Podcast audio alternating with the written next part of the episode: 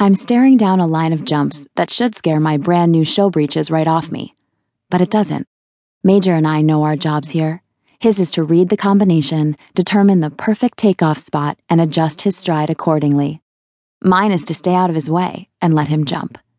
We hit the first jump just right. He clears it with an effortless arc, and all I have to do is go through my mental checklist heels down, back straight, follow his mouth. Good boy, Major. One ear flicks halfway back to acknowledge my comment, but not enough to make him lose focus. A strong, easy stride to jump to, and he's up, working for both of us, holding me perfectly balanced as we fly through the air. He lands with extra momentum, normal at the end of a long straight line. He self corrects, shifting his weight back over his hocks. Next will come the surge from his muscled hind end, powering us both up and over the final tall vertical. It doesn't come, though. How can it not? Come on, I cluck, scuff my heels along his side. No response from my rock solid jumper.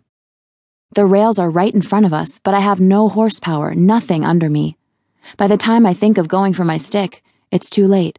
We slam into several closely spaced rails, topping a solid gate. Oh God, oh no, be ready, be ready, be ready. But how? There's no good way. There are poles everywhere and leather tangling and dirt in my eyes, in my nose, in my mouth. There's no sound from my horse. Is he as winded as me? I can't speak or yell or scream. Major? Is that him on my leg? Is that why it's numb? People come, kneel around me. I can't see past them. I can't sit up. My ears rush and my head spins. I'm going to throw up. I'm going to. Another night, another heart racing, sweaty, midnight awakening. I lift my hand to wipe my sticky forehead, and the small braid I didn't even realize I was holding falls into my lap. I stare at it for a minute. Why have I even kept this? What it really shows is how desperately I was trying to save myself as my horse went down under me.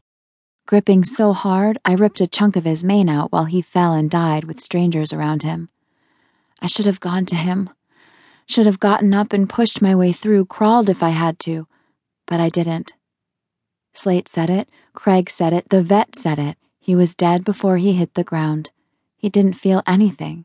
He probably died happy, lifting for a jump, the thing he loved most. Sometimes the thought comforts me, just not in the middle of the night, not now. I pad out to the living room, my bare feet scuff scuffing on the wood floors. I curl up on the sofa facing the picture window and sip my drink and let the ever shifting water of the moon bathed river mesmerize me. It's hypnotic, and I'm nodding off when a ship skims into view. Slipping, gliding, motoring through the night.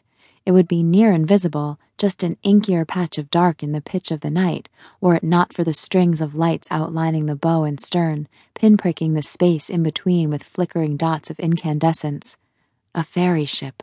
With it comes the noise, a rhythmic thrum, something I can feel as well as hear, the working of the huge ship's engines reverberating through all the layers of water and rock and earth and man built foundation and floor between it and me. Turbines turning, pistons pumping, doing whatever all the parts of an engine that massive do.